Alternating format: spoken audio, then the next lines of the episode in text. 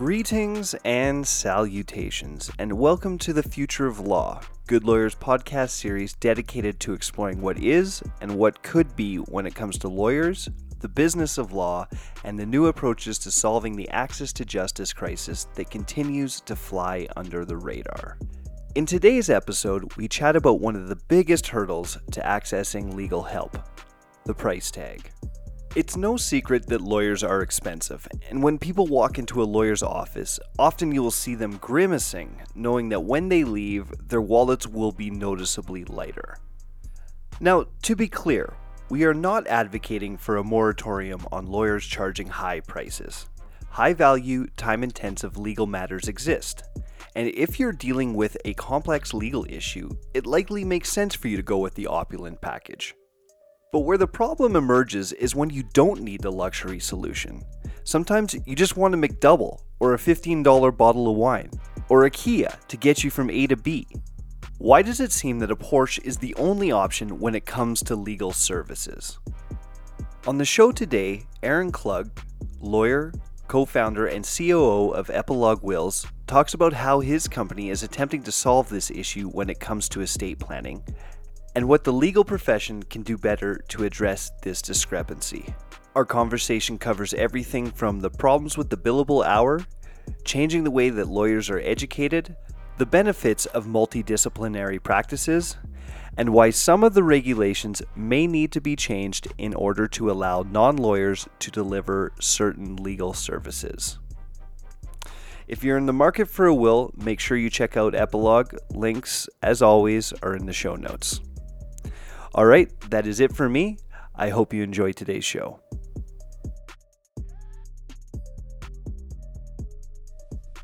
Aaron, welcome to the show. How are you doing today? I'm great. Thanks for having me, Matt. We are very happy to have you. You're the second member of Epilogue Wills on the podcast, so we appreciate you both giving us the time that I know is very valuable for entrepreneurs. So where are we finding you today?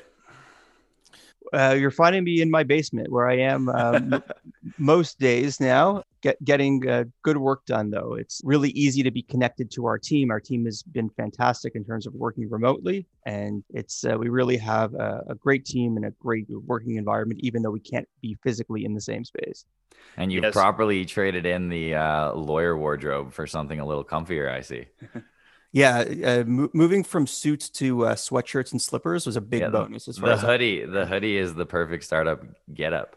Absolutely. I'm obnoxious, so I'm constantly flagging the Good Lawyer shirt, even when I'm home alone. But I like the hoodie. It's actually all he has left in his wardrobe, to be honest.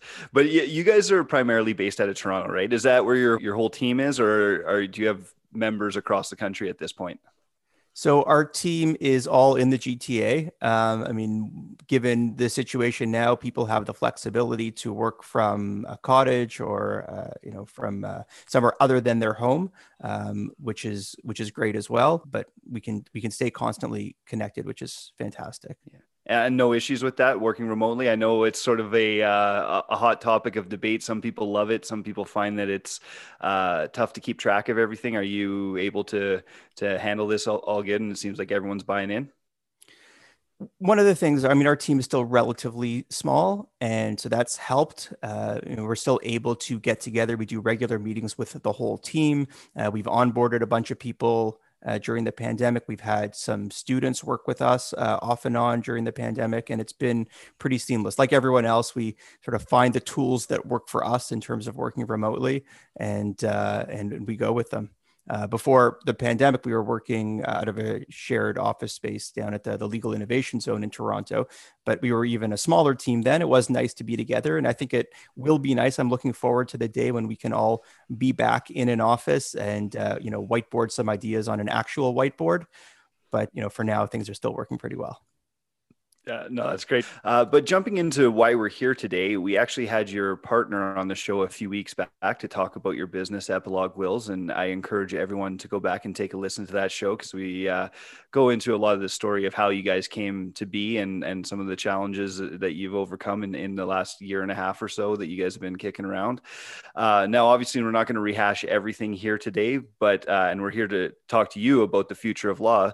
But before we jump into that, maybe you can just introduce yourself. yourself, tell us your role with Epilogue Wills, and just give a brief view of what you're trying to accomplish with that company. So as you know, I'm a lawyer, and my co-founder, Daniel Goldgut, who was a guest a few weeks ago, is also a lawyer. We actually practiced together for a period of time in downtown Toronto, and we practiced in the areas of tax and estate law. And one of the things that we noticed when we were practicing is that a lot of people had trouble getting their estate planning done. It was something that a lot of people would start and then stop. A lot of times it was friends calling me up to say, hey, you know, I just had my first kid. I need to get my will done. One of the first questions was, what's it going to cost me? Mm-hmm. And when I told them what it was going to cost, you know, being a relatively senior tax lawyer at downtown Toronto rates, that was kind of the end of the conversation, unfortunately for everybody, because it meant that they didn't get their wills done. And again, this circumstance wasn't unique to the people that were calling me or Daniel. We looked into it and we saw that over half of Canadian adults don't have any will or powers of attorney in place. Even the most basic planning that you could have is not there. So that really motivated Daniel and I to start Epilogue. And what we do is we help people create their own wills and powers of attorney. And we do that through an online web-based platform that makes it easy. It's an easy to use platform that makes getting your will done affordable. And you can do it in about 20 minutes online.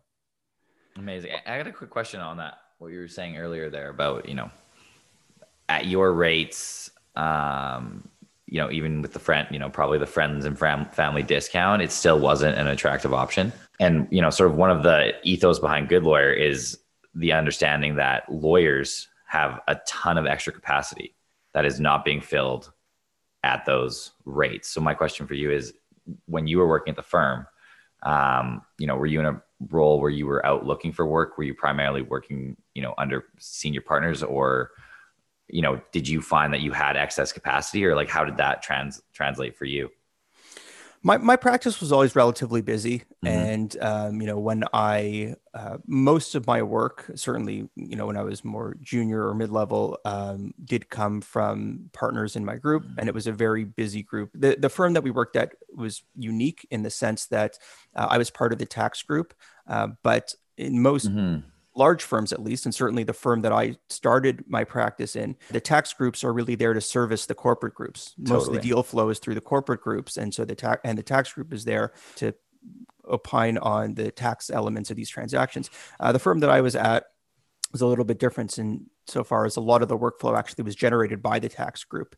So the partners that I worked directly for had very busy practices. It kept me relatively busy. Mm-hmm. And then as I got more senior, trying to build out my own practice. But again, when you're doing that in a tax practice, you're not starting with the massive tax reorganizations. I mean, those are things that, you know, even as a mid-level to senior, you're not necessarily taking on your own. So the files that I was generating on my own was more of the estate planning files. Mm-hmm. Yeah. Got it. Yeah. That's interesting. So, and I'm sure anyone who has dealt with lawyers in any substantial way at all recognize the problem that you identified there, that lawyers can be expensive. So before you started Epilogue, what did you do with all these people that were coming to you looking for that estate planning advice, and obviously being priced out of the market? Was there good alternatives that you could send them to at the time, or were you kind of saying, hey, sorry, I can't help, I don't really have many great alternatives for you? Or what was your process when you encountered that? Yeah, so I think, you know, what my process was then is very different than what my process would be now if somebody approached me with the same problem. Because back then, you know, and I say this all the time, if somebody approached me with this idea, with an online will solution 3 years ago, I probably wouldn't have had a great reaction to it. I probably would have been very skeptical of the idea. And so when somebody came to me and ultimately said, you know what, I can't pay what your rates are to get my estate planning done for me and my spouse, I would try to explain to them how the value is there, right? And rather than refer them to somebody else, because in my mind, you know, we specialized in estate planning. We did a lot of things that other people couldn't do, and there was value in that. And, you know, upon reflection, sort of looking back at that, I can probably say in all honesty that I was not I was maybe doing a disservice to them, because instead of sort of tailoring what I was going to offer as a service and say, well, I'm prepared to offer what I'll call a lesser service for a lesser price, my mentality at the time was, okay, I maintain a very high level of service. I offer a premium product. I charge a premium price and the value is there. So I'm going to justify the price for the service that I'm providing. So, you know, just in reflection, thinking about it, I can probably say that I wasn't giving these people good alternatives. Rather, I was kind of explaining to them why I was the best alternative. Mm-hmm. So what changed then? Like you said a few years ago, you would have been skeptical about something that you ultimately started, Epilogue Wills.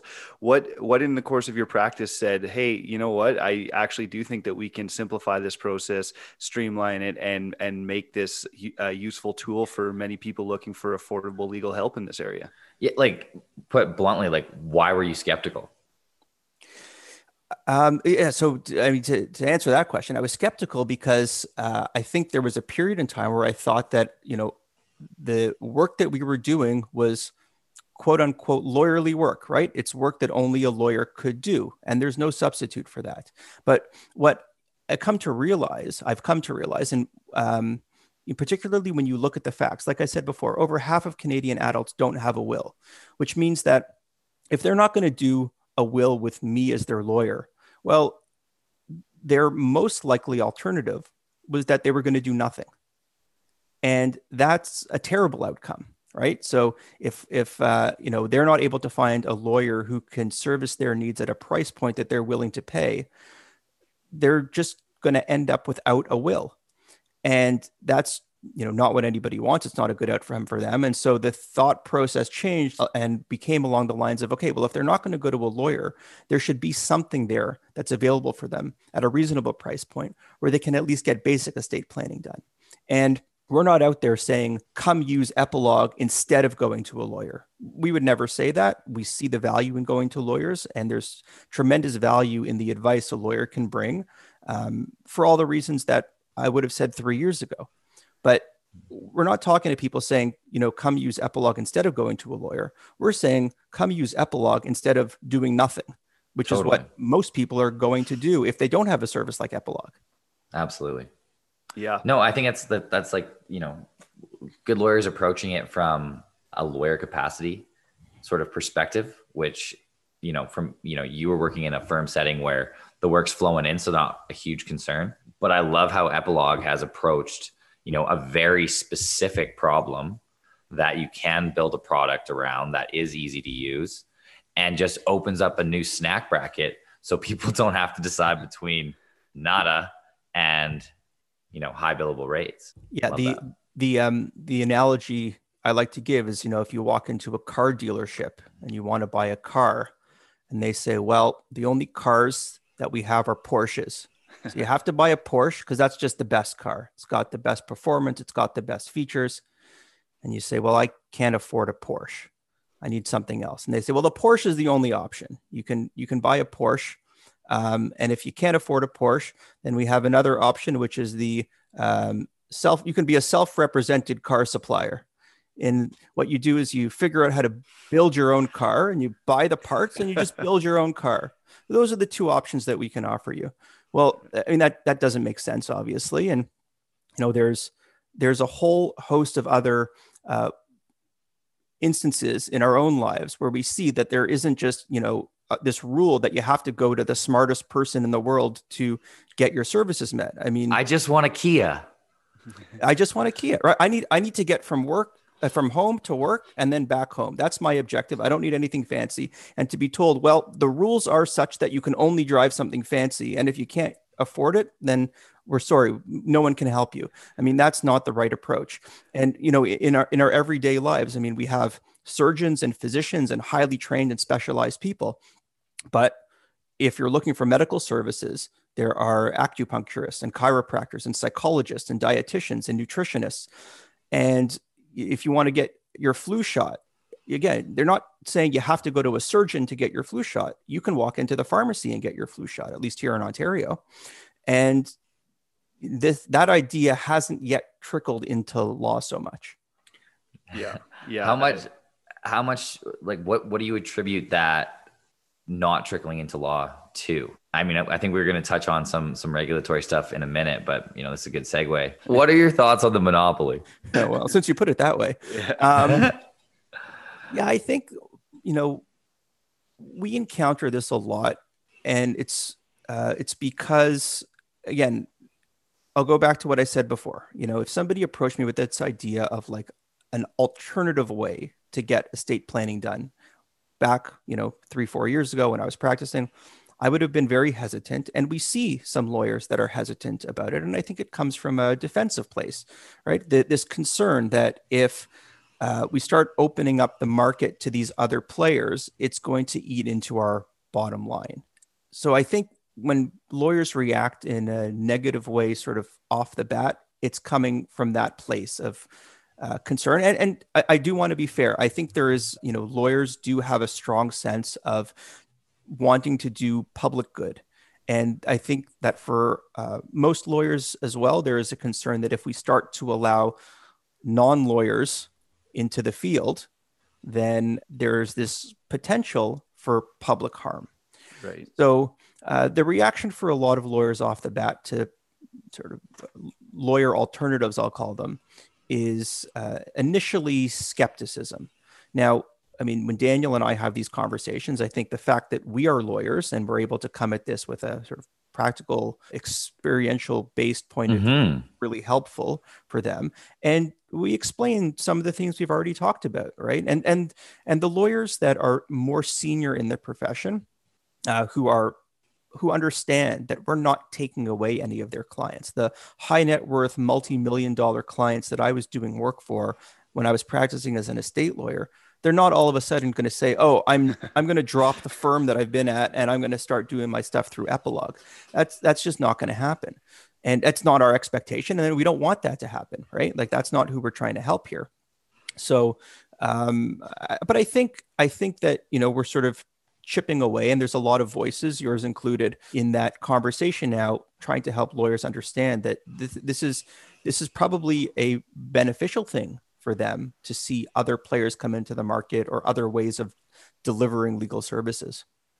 Absolutely. And, you know, for me, the stat that I always like to talk about, because it's just one I will never forget, comes out of the Clio report, 77% of legal needs going unmet. And for me, it's just like blue ocean of people that need legal help that aren't getting it from our profession, period. And, you know, we can, you know, do a little pro bono here, a little pro bono there, but it doesn't even make a dent. And, you know, I think, you know, younger lawyers, you know, at least in my experience, have been, you know, on the whole, really excited about sort of the future and like trying things in new ways. But as you noted, you know, the more senior folks in the profession who definitely are a little more stuck in their ways, there's this massive aversion to changing something that I think for a lot of them feels like it's, you know, more or less working. I don't think nearly enough lawyers really resonate with the access to justice crisis and like what it means and how many people, you know, are going without legal help who are willing to pay for it.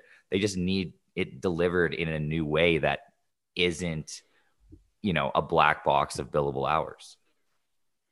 Yeah, that's exactly right. I don't know who to attribute this idea to, but I saw it somewhere recently, which is, you know, a lot of lawyers hold on to this idea that certain services can only properly be delivered through a lawyer or through a law firm. And it's this idea that we have this system that's only serving, you know, 20% or 25% of the population. But when you're innovating, we don't like your idea, you young startup that's sort of taking steps into this world. We don't like this idea because it doesn't solve 100% of the people's problems 100% of the time perfectly. So we're going to poke holes in what you're doing. And I mean, it's just kind of a ludicrous idea, right? Like, we have a system that doesn't work right now, but you're absolutely right. I mean, for a lot of people that are very high on the totem pole, I'll say, the system has worked very well for very long. So there's understandably hesitancy to change it. And again, for me, it comes back to that one, like, I can just simply look at that one statistic. 77% of legal needs are going unmet. Whatever we're doing is horrible. Like, it's a terrible reflection of like our sort of role in society in providing affordable and easy to access, legal help that we have been, the privileged few who are allowed to provide for money. And so, whatever we're doing, if that's the number, then I think it's just imperative and shocking if, the leaders of our profession don't make serious moves, because it's so obvious that what we're doing now is not, upholding what in my view is, sort of our duty to society. Yeah. And just kind of jumping on that too, because I do want to talk, my next question really is, do you believe that the regulations governing lawyers need to change? And I'm inferring from what you've said so far that you probably are in the affirmative on that, but I'll just read you a very quick quote here from the CBA Legal Futures Initiative here, where it says, there will also be new legal disciplines created, such as legal knowledge engineers, legal process analysts, legal support system managers, and legal project and risk managers.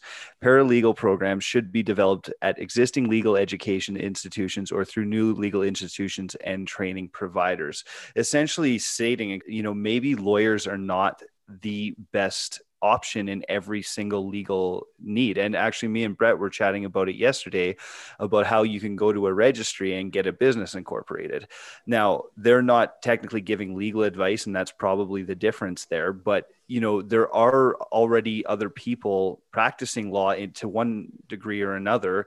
Do you see a need for this in our profession in general to have more of that? And what other parts of the regulations do you think need to be changed to start accommodating us better serving the public? Yeah, so there's a clear distinction in my mind, and you've sort of pointed it out, between giving legal advice and participating in a legal process. So, when you are listening to the client's situation and you're applying the law to their facts and advising them in terms of best course of action, you're giving legal advice. But when you're incorporating a company, for example, assuming, somebody who's operating a sole proprietorship wants to incorporate, facilitating that legal process, as long as they're willing to say, listen, I don't need to hear about what share structure would best suit my needs. I just want a company. I'm the sole shareholder. I'm the sole director. I'm everything.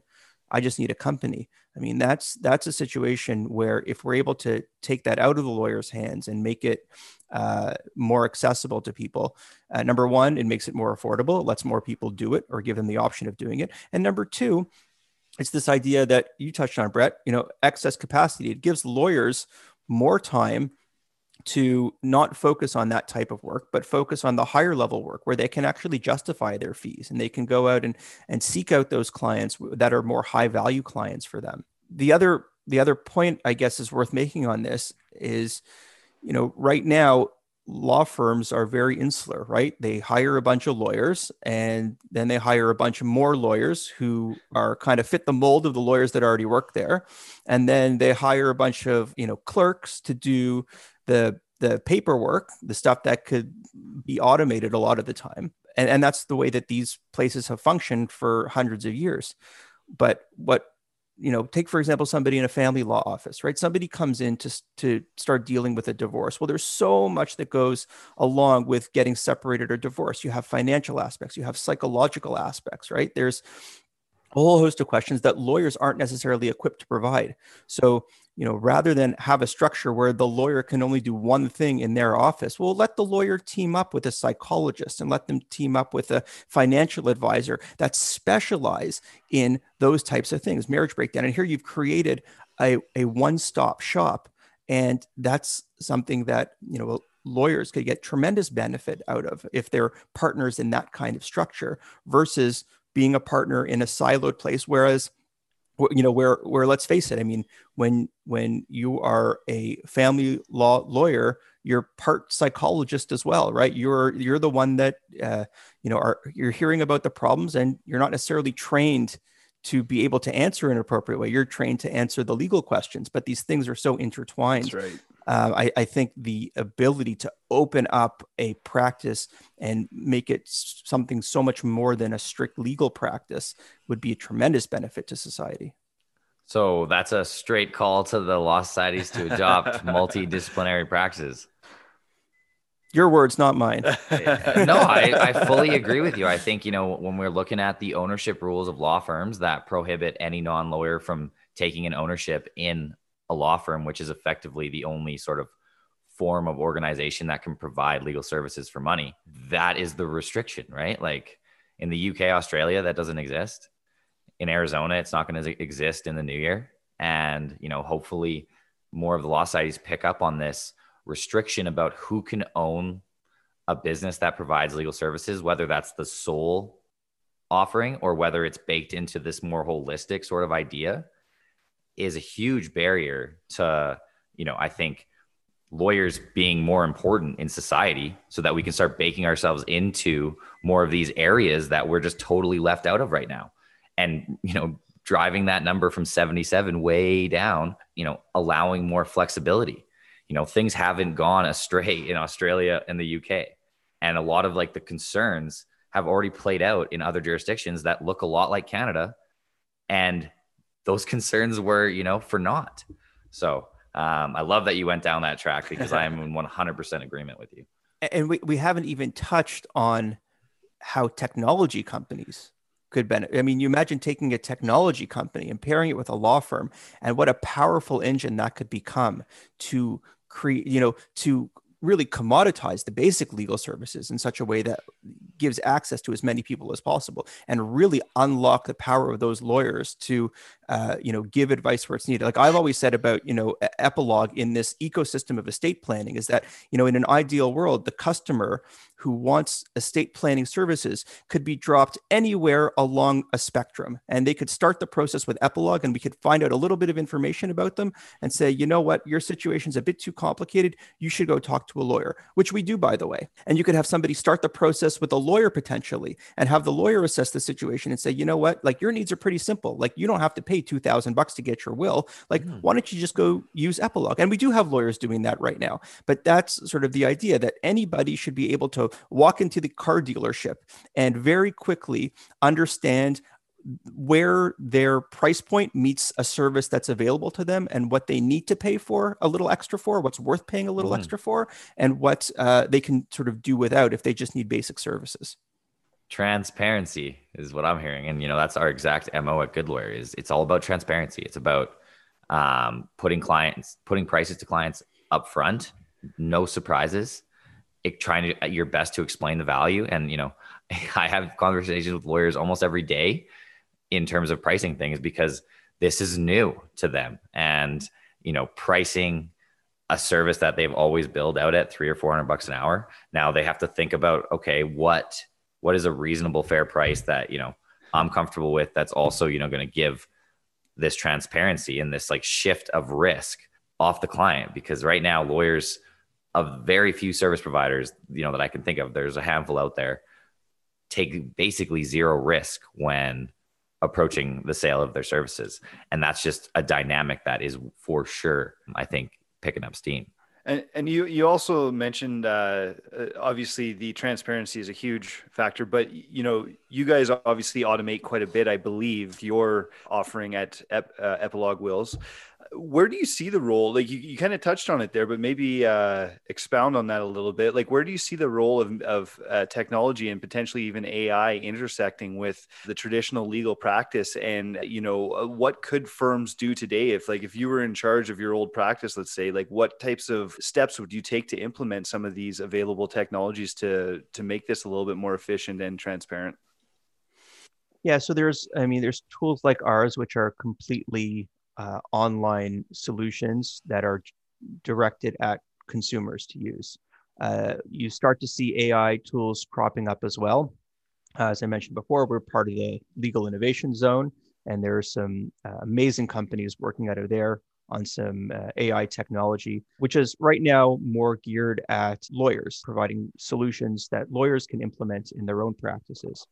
Where I see that being really useful is in, again, making their process a lot more efficient. So, you know, historically, there would have been a research question that would have gone to a junior or a student and they would have spent a few days researching it and a few days writing a memo. Well, I mean, there's a company that works out of the Legal Innovation Zone that condenses that process. It automates the process almost completely. And I think they'll spit out like a 10-page memo in like 24 hours. Now, that's crazy. I don't think, yeah, and it's incredible. But I don't think the intention, and this is, again, where a lot of the skepticism come in. People say, oh, well, they could never do as good of a job as my junior that I'm charging out at $250 an hour. And I don't think that that's the intention, right? I don't think that they're out there saying, oh, you can fire all your juniors and just use our AI. And I think that's kind of the danger when people think about AI and law and they sort of dismiss it. They say, well, it's never going to replace what we have now. That's a fallacy. And that's not the idea, right? The idea, though, is that instead of the student spending the first 2 or 3 days researching the topic and writing a memo, you can get that memo done a lot more cheaply and efficiently. And that's a starting point for that student, right? They don't have to, and you know, all lawyers know this, right? When you're a junior and you're given research projects, you spin your wheels sometimes. You go down a rabbit hole and like— Sometimes, that's generous. Yeah, it takes, you know, and that's just the nature of things. Well, why don't we give everyone a head start, you know? And why don't we start bringing some of these tools into law schools? Not to say, okay, you know, this isn't like, you know, when you would read the Coles notes instead of the book and just do your book report based on that. No, like you still got to put the work in, but we have these tools available, you know, let's use them to advance research. You know, the equivalent, I guess, is saying to somebody now, oh yeah, don't use Quick Law. Like, I want you to go down to the law library and start pulling out the books and doing all the research because that's the way that I did it when I was a student and you're going to learn that way. Well, that doesn't make any sense. And so these tools, we can't look at them as being sort of the solution to all of the legal problems we have. And we're not going to be able to type in a question, at least not today, type in a question and get like a definitive answer. But these are tools that are being developed. And, you know, there's companies out there doing a tremendous job of developing them. And students and law firms should be encouraged to look at them and use them. Totally. But I do think that there's sort of one key underlying issue that I think I've kind of touched on a little bit that drives that behavior in my mind. And that is the billable hour and the fact that if the student's research time gets cut in half, that is quite often, you know, half the billings for that exact same or close to work product. So that is a problem in my mind that's baked in right into the pricing model, which is to me so core to how lawyers operate. And, you know, the QuickBooks analogy, I really like that one. I feel like there's sort of step shifts with the profession and, you know, especially the big shops, they all kind of move in step shifts. So I'm sure there was a period of time where the people using QuickBooks were, you know, were crazy. And then finally, you know, it was sort of like a minimum requirement that you're using QuickBooks, Quick Law is what I'm talking about. And, you know, I think in the exact same way, there will be a step shift where using some of these, you know, AI tools, just general legal practice tools as well, but like BlueJay, yep. There's going to be a step shift where all the big firms start using it almost at the same time, I guarantee you. And then that will slowly trickle down from there. But I do find it is the fundamental pricing model that drives this behavior, stifles innovation. And it's only when, you know, sort of the whole party is like, okay, we have to start using this one tool because it is so obviously better that we see a little improvement. Yeah. So where I mean, I would almost argue in favor of a trickle up model. Totally. Actually, when I said it, I was kind of thinking the same thing. Yeah. And, you know, like when I was sort of answering the last question, I was saying like, well, let's introduce these because listen, once I finished law school, when the firm that I went to article at, if they said to me, okay, we need you to do research and we need you to go to the library, I wouldn't have known where to start basically. Like all the research that I was doing in law school was based in Quick Law and Westlaw. And if the firm that I was going to didn't have those tools, I don't know that I would have accepted a job there, right? Because I'd say, well, these guys are doing it in an archaic way. So like what I'd really like to see is the law schools introduce these tools, train the future lawyers to use these tools from day one. And then hopefully the firms look at that and say, oh, if we want to attract the best talent, if we want to attract the best future lawyers, we're going to have to start using these tools too, because this is what they know how to do. And we know that it's only going to be 2-3 years of their careers as lawyers, that they're actually going to be doing this research, and then they're going to move into mid-level or more senior roles and not be doing research all the time. But in order to grab these superstars early on, we're going to have to show them that we are also on the cutting edge. And maybe I think that's a great point. And actually, one of my questions was, what do law schools need to do differently? And now, obviously, you've touched on it there. And a lot of law schools luckily do have a lot of those resources for free for all their students. In fact, I remember when me and Brett both worked at a bigger Canadian firm when we articled, and I had more resources as a law student than I did at the big firm, which was kind of funny and a bit of a surprise when you start seeing the business end of things. But what is your opinion of law schools and how we're educating our lawyers at the moment? And we touched on, those multidisciplinary practices and potentially having psychology or maybe some tech or some business courses potentially built in there as well, because let's be honest, at the end of the day, law is part of the job, but if you're at a smaller firm, you also have to run a business. You also maybe have to know some tech if something goes wrong. Do you think that there's any room for improvement there? There was another tweet that I saw, I think it was earlier today. Again, don't remember who said it, but it's not, I'm not clever enough to come up with these things. It was someone else. They said, in true startup fashion, you guys will appreciate this. They said, we need to A/B test law school. And they said, we've already tried A, now we got to try B. So the question is, what does B look like, right? When I went to law school, I'm sure it was the same for you guys. Like, it's all theoretical, right? It's really engaging stuff, and it's a great education. It really, when I started law school and everyone said, we're going to teach you how to think like a lawyer, I didn't really 100% know what that meant.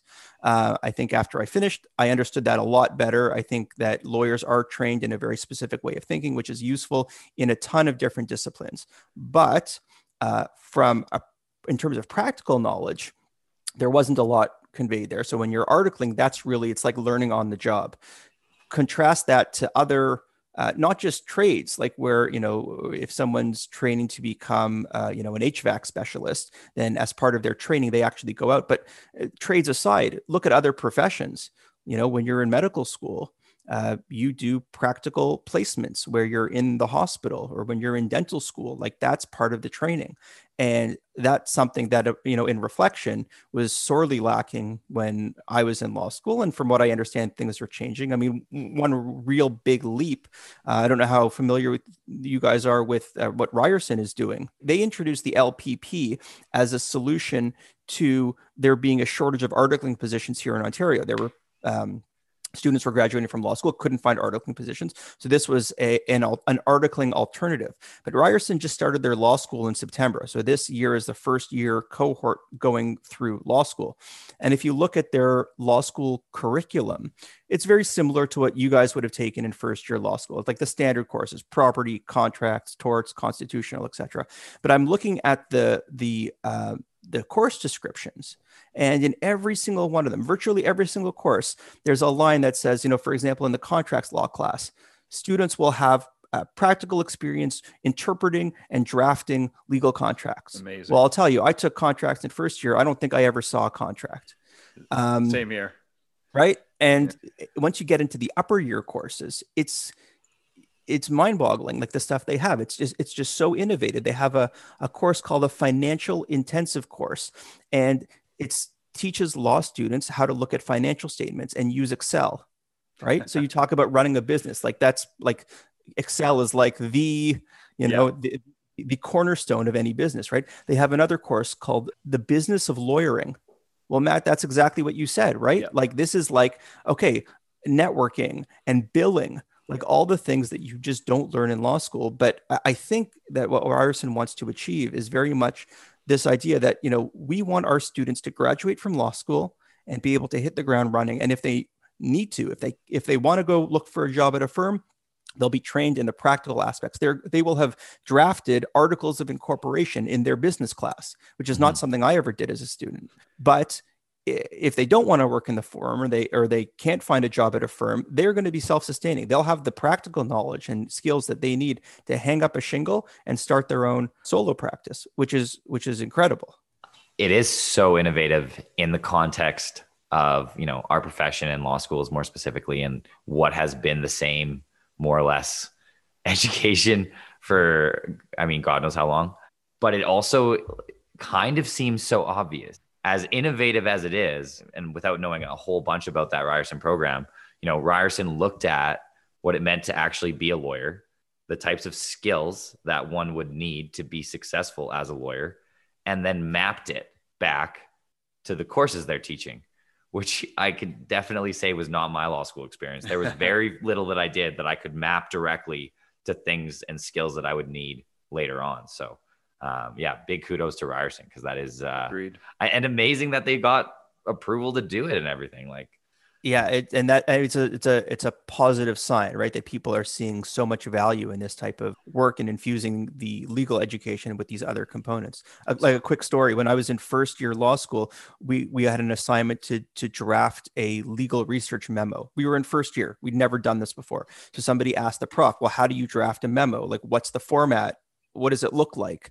And his answer was, well, I never worked at a law firm, so I don't really know. So just, you know, do whatever you think seems right. You know what? That's actually probably closer to the reality in the practice world than it is. Like, you get taught how to do this formal memo in law school. And once you go into a firm, if you write a formal memo, you'll probably get fired. Yeah, for sure. As an articling student, I remember being told, no, that's not how we write a memo. It's too long. Like, you got to get to the point. I mean, listen, these are all good things to know, but like, let's give students that education while they're paying for the education, and let them get, like I said, hit the ground running when they're ready to start lawyering. So a question now that we're on this topic that I like to put to our future of law guests: you have a student coming out of undergrad who's not too sure what the next steps are in their life. They come to you and say, should I go to law school? What's your answer? Like every good lawyer, I would say it depends.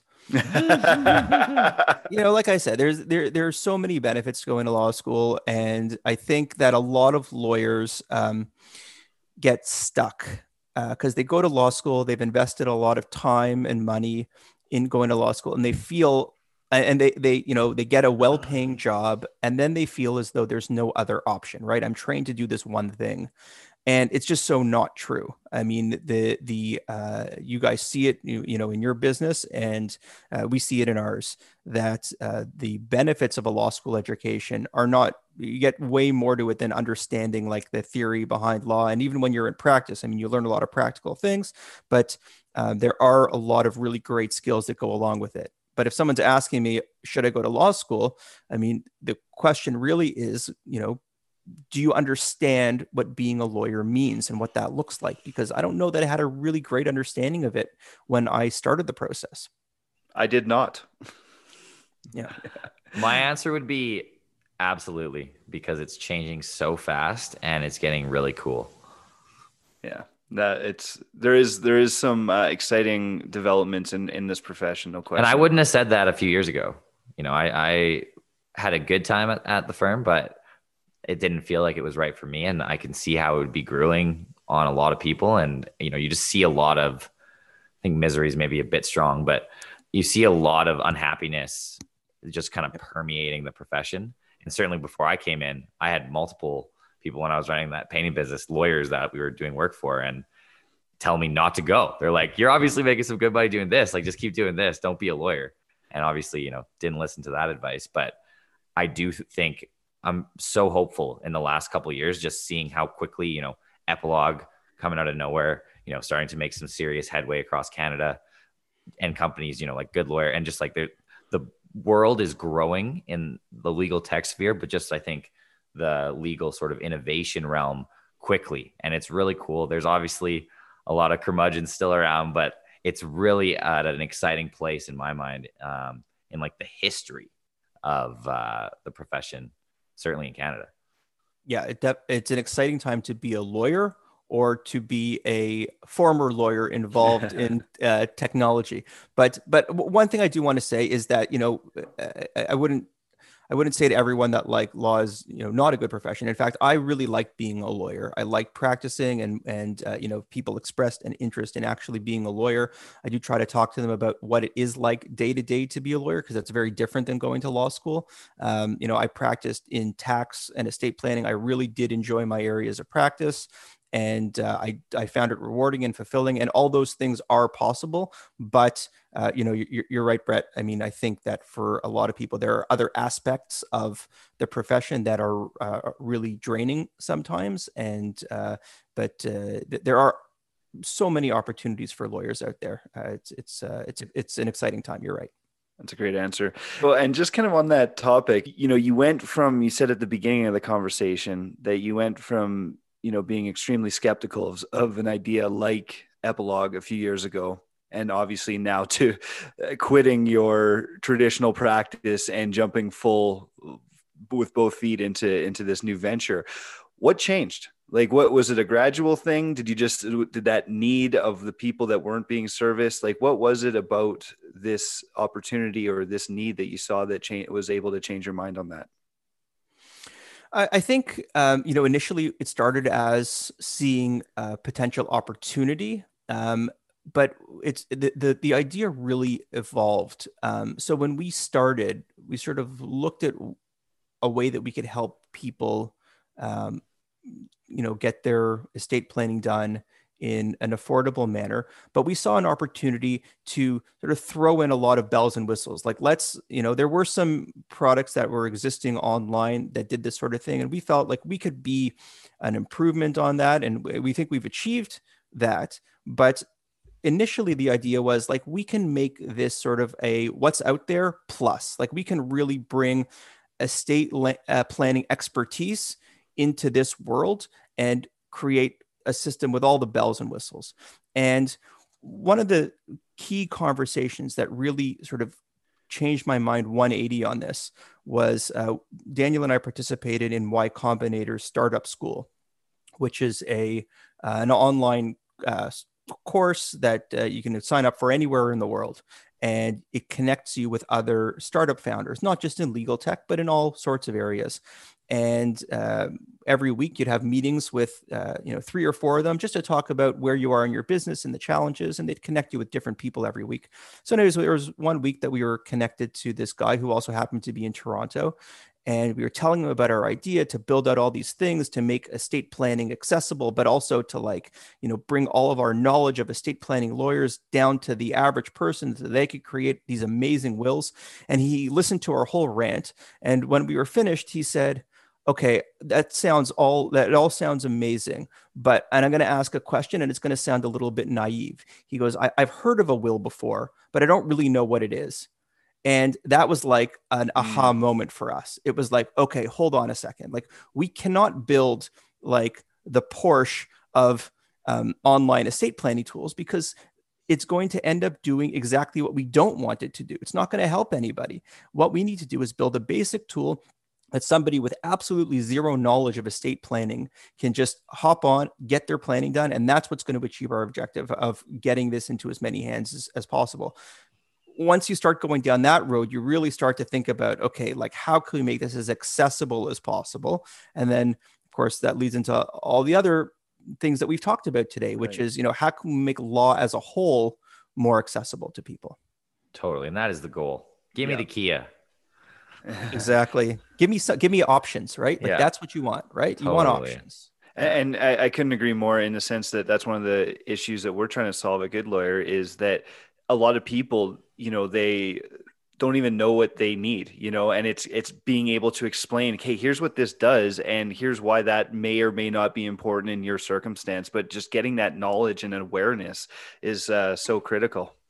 And so I see we're at time here, but just last question I have for you, and we like to get all of our guests to answer this before they leave. Just any resources that you've had along your way, whether that be legal or from your business perspective, that you found particularly helpful, that you think may be helpful for others.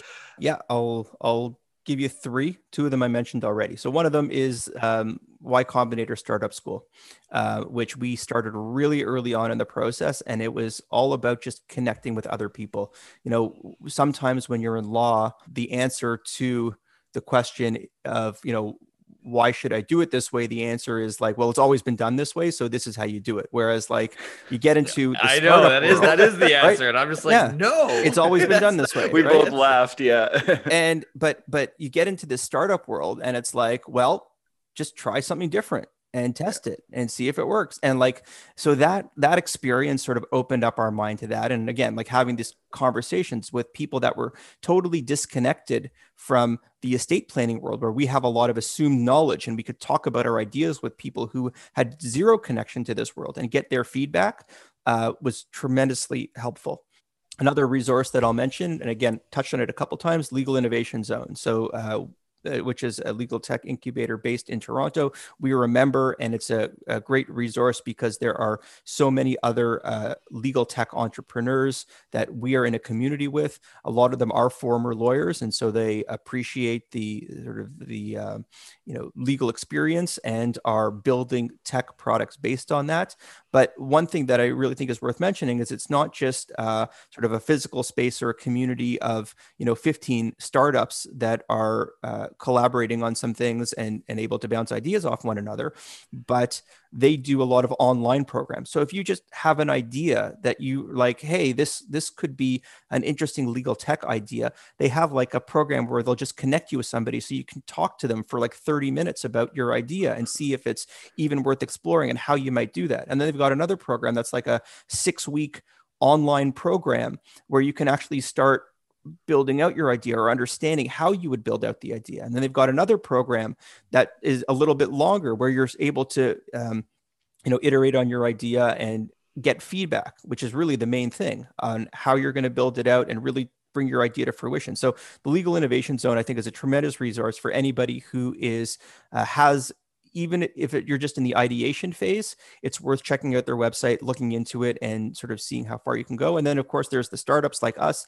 That's when you're a little bit more of a mature, early stage startup or mid-stage company where you're, you have a team, you may be starting to earn some revenue already, and you're looking at ways at really accelerating your growth. So, and the third one's kind of just a fun one. I was not big into podcasts when I was a lawyer. It's just, I used to spend my subway ride sort of arranging my schedule for the day. But once I got into the startup world, I started listening to a lot of people have How I Built This, just a fun podcast. Beautiful. But really what it tells you is that like, there's no such thing as a straight line to success, that there's bumps along even the most successful journey. And, hearing the stories behind that was more fun than anything. But again, really good listen. So if you haven't listened to it, then again, I recommend it. Have you got his book yet? I have not. It's excellent. Yeah. Audiobook. I'd recommend it, but it's a great listen. And I was even surprised because I listened to that podcast quite a bit, but the book is excellent. He's great. So double down on that. Well, Aaron, thank you very much for spending some time with us. That was a great conversation. We really appreciate your insights. Obviously, we think you have a fantastic company, as you are one of Good Lawyers partners, and we greatly appreciate that. And I hope that we both can find success in the coming months and years and grow together and hopefully be a part of this revolution that we were speaking about today. Yeah, absolutely. It's exciting to be a part of it and exciting to be a part of it with you guys. Amazing. Our pleasure, my friend. We're all tackling the same problem, trying to make law more accessible. Yeah. Excellent.